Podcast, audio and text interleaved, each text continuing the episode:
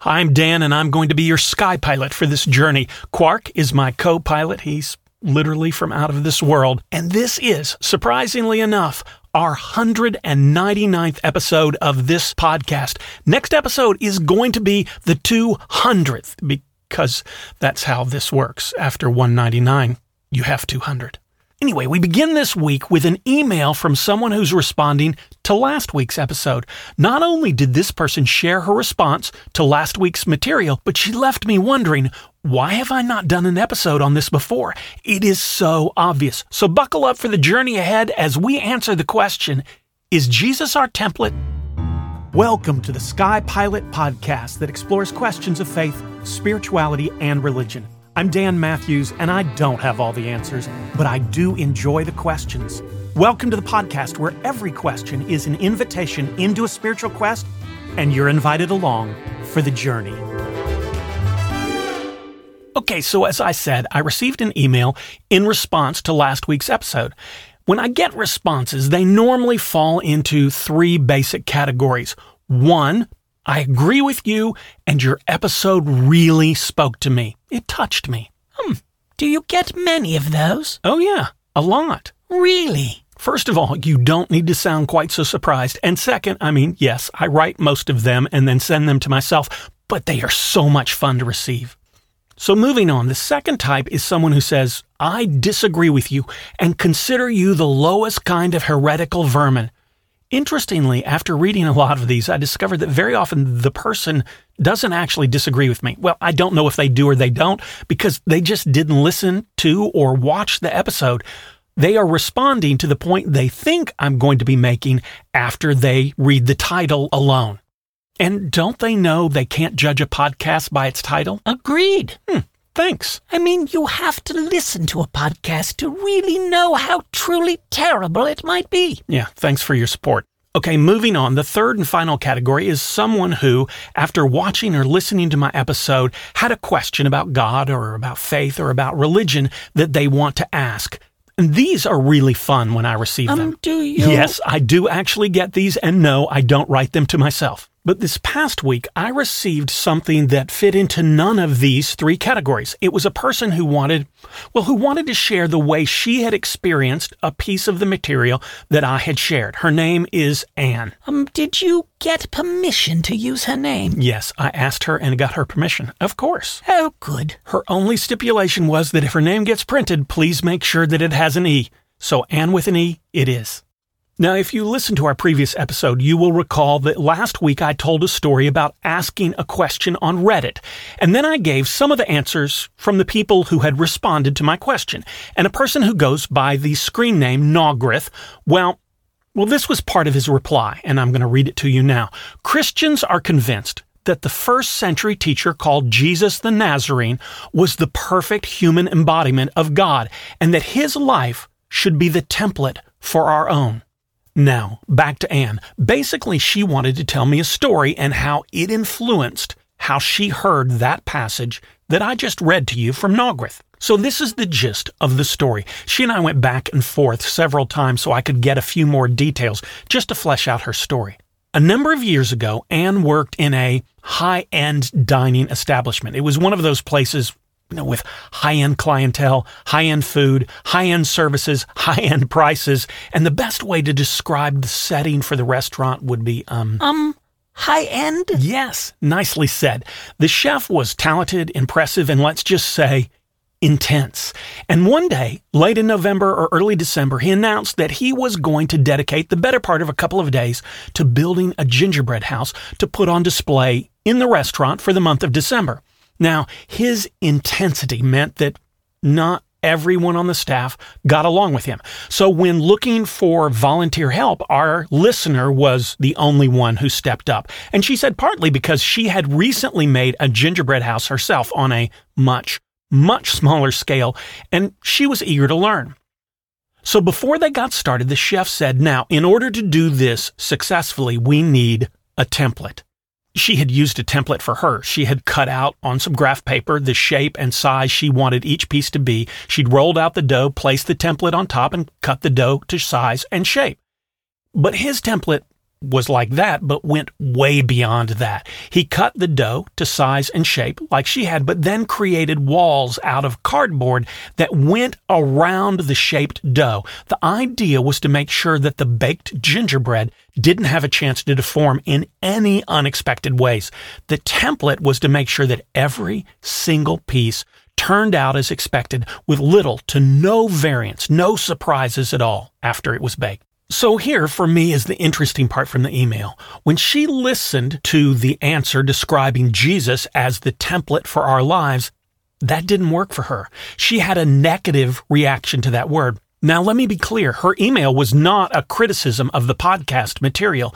Instead, she said, You're always asking for responses, and this is what I thought about. So I thought, yeah, why not give it a try and send it in and share with you what it made me think about? Hmm, that's really nice. Yeah, it is. So when Nogrith describes Jesus as a template, and with an E, thinks of the image as confining and exacting forms that are designed to make sure there's no variance, no error, and everything turns out according to precise expectations. In other words, the image of template for her implied that Jesus wants us all to turn out the same. Oh, got it. She didn't like what is the phrase that you all use that I think would work here rather nicely? Oh, yes, cookie cutter. She didn't like the cookie cutter expectations of Jesus that the word template implied for her. Yeah, exactly. Nice summary. Now, I should say I loved this email. And after reading it, I suddenly thought to myself, of course, why haven't I done an episode about this before? Okay, I'm lost. About templates. Well, no, not exactly. But talking about templates is the perfect way, kind of non threatening way, to begin the discussion. There are those of us who hear the description of Jesus as a template and think, oh, that's absolutely perfect. There are people who hear this metaphor and think, Sure, that works. It doesn't excite me. Okay, it works. And there are people who find the template image as exclusionary rather than inclusionary. Like Anne with an E. In other words, that particular way of thinking about Jesus doesn't draw them towards him, but makes him instead actually less appealing. Now, before you think to yourself, well, this is the perfect example of an overly sensitive world where everyone's needs are catered to, let me just make a point. Every single Christian pastor that I have known who's worth a flip is aware of this and uses it to some extent in their ministry all the time. I'm sure there are some who don't, but the vast majority and the good ones all do. Now, allow me to give you an example.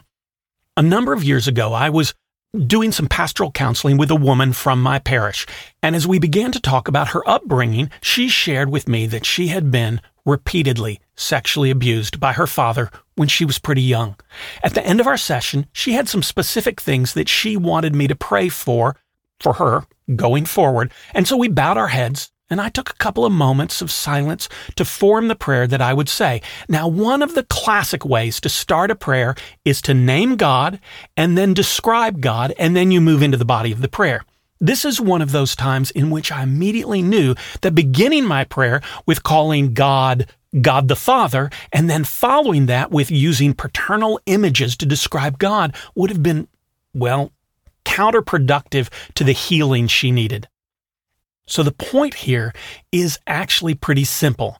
Christian images, Christian metaphors to describe God are not one size fits all. And that can be very helpful thing to know and to remember. First, you may find yourself asked about your faith by someone, and then when you begin to tell the person, they seem almost hostile. I've had this happen myself. Why would they be unreceptive and hostile when they just asked you about your faith? Well, it may be that you are describing God in ways that work for you, but are actually pushing the other person away. Okay, stop. I have a question. Is it really our job to change the way we speak about God in order to make other people comfortable or to help them understand our faith? Well, the short answer is yeah, I think so. Well, of course you do. Well, the Apostle Paul did as well. He did? Remember Acts 17? Paul is in Athens and notices that the city's filled with temples of all sorts, and then he comes across a shrine of some sort, an altar with the inscription that it's dedicated to an unknown God. And then he says to the people of Athens, Let me tell you about a God that is unknown to you, but known to me.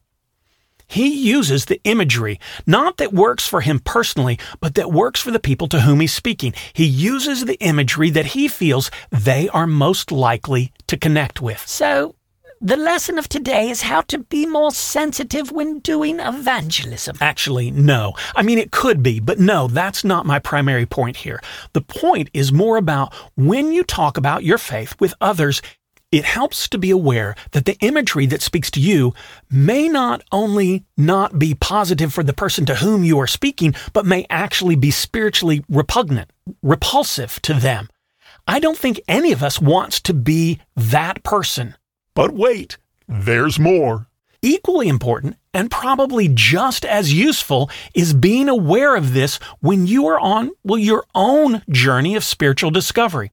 Because I've frequently encountered people who wanted to strengthen their faith, but went through, well, several communities of faith and felt further from God after each one rather than when they had started. Eventually, they discovered this has nothing to do with the actual nature of God, but instead the way God was being described by the churches they had joined.